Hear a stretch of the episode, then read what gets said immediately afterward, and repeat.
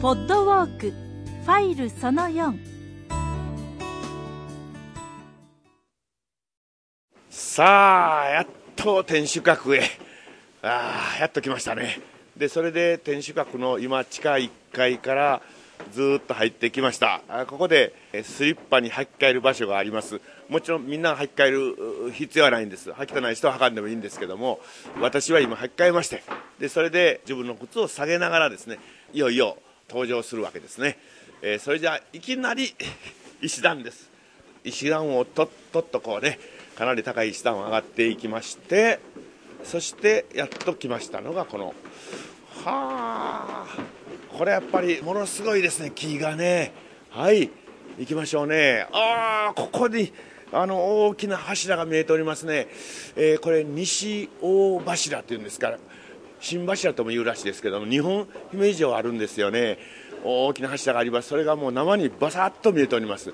今西大柱で横におります。そしてこの辺ちょっと暗いですからもしよかったらあの皆さん懐中電灯をお持ちになりますとより完璧な歩きができると思います、えこちらが東大柱ですね。どうもなんか見たところ、えー東の方が 四角で西が丸のように見えるんですけどもいっぺんこれをまた解明してみたいと思いますね。ここから先の方うわーっと天守閣の下の方までこの日本の柱が通っているというところがこの姫路城の城郭建築としましてはですね、大変ユニークなとこやということも聞いておりますね。さあ地下のその一番基本のえー新柱の根元を確認したところで横に進みましょうね。ぐるーっと回りましてこの地下のところを一周しながらああおこれもこれもぜひとも紹介じゃないか。この地下のところにね これすごいですね。これどう見ても流し台ですねこれは。えここでおそらく、まあ、いろんな料理を籠城の時はするんでしょうね、えーこれ大きな台所で座ってこれ料理するんですねここはね。長い方が4メートルぐらいあるんかなこれでね。短い方が1メートル50センチぐらいありまして、えーそこのところで料理が行われたというはずですね。ここに説明もありますからこれねあ籠城の設備と書いてますね。籠城っていうのは城にこもるということですよね、えーこれもぜひとも見学してください、えーそれからこの向こうには穴蔵というのがあるらしいんですけども缶抜きのかかった、えー入り口が見えております。さあ地下の方はこれぐらいにしましょう、えー地下というかその城へ入ってくる門もすごかったですよ。この地下の入り口の門もですね缶抜きがものすごい立派なもんでした。それで地下のところから1階に上がるまた逆さ落としのような階段があります。どうも右側通行が原則らしいんですけども、え我々は右から行きたいと思います。さあ上がっていきましょう。どんどんどんと行きます。真ん中に手すりがありましてなるべく横にも手すりがついてまして登りやすいようには作ってるんですけどもなんせま昔の建物で軍事施設ということですから少々上がるのには苦労します。さあ1階へ上がってまいりました。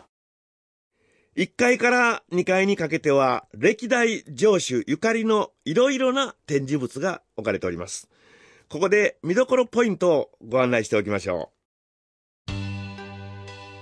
まず1階の見どころは池田家の門であります。揚羽町が形取られた線と呼ばれる現在のタイルやレンガのようなものもあります。それから江戸時代元禄8年の古地図。播州姫路お城図なども見てください。そして堺忠純夫人像の掛け軸の絵をよく見てください。貴婦人が縦膝をしている姿が描かれております。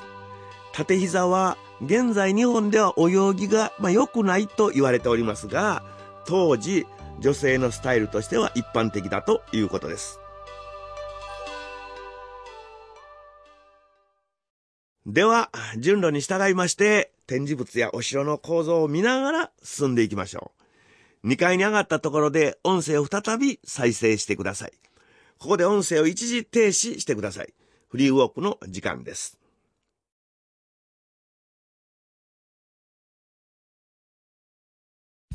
兵庫の大別荘姫路城探検。さあ、急な階段を上がりまして、2階へ着きますね。足元気をつけてくださいよ。2階では、戦の備えがよくわかる説明ですね。例えば、槍とか火縄銃などの武具がいっぱい展示されております。その中でもユニークなのは、雅やかな展示としまして、千姫の羽子板なんかもあるんですよね。源氏物語をテーマにいたしました、蒔絵作りの美しい羽子板なんですよね。豪華なもんです。千姫のこの雅やかな好みはですね、初めての嫁ぎ先の姑でありました、豊臣秀吉の側室の淀の方の影響とも言われております。幼い頃に嫁いだので、母親代わりでもありました。淀の方から和歌や習字、茶道など、あらゆるものを学んだということなんですよね。では、順路に従いまして、展示物やお城の構造を見ながら進んでいきましょうね。特に、天井の針や用具掛けなど、木のなんか釘みたいなのがいっぱいあります。その辺のところも注意してくださいですね。また、えー、3階に上がったところで、次の音声ファイル5を再生してください。フリーウォークの時間です。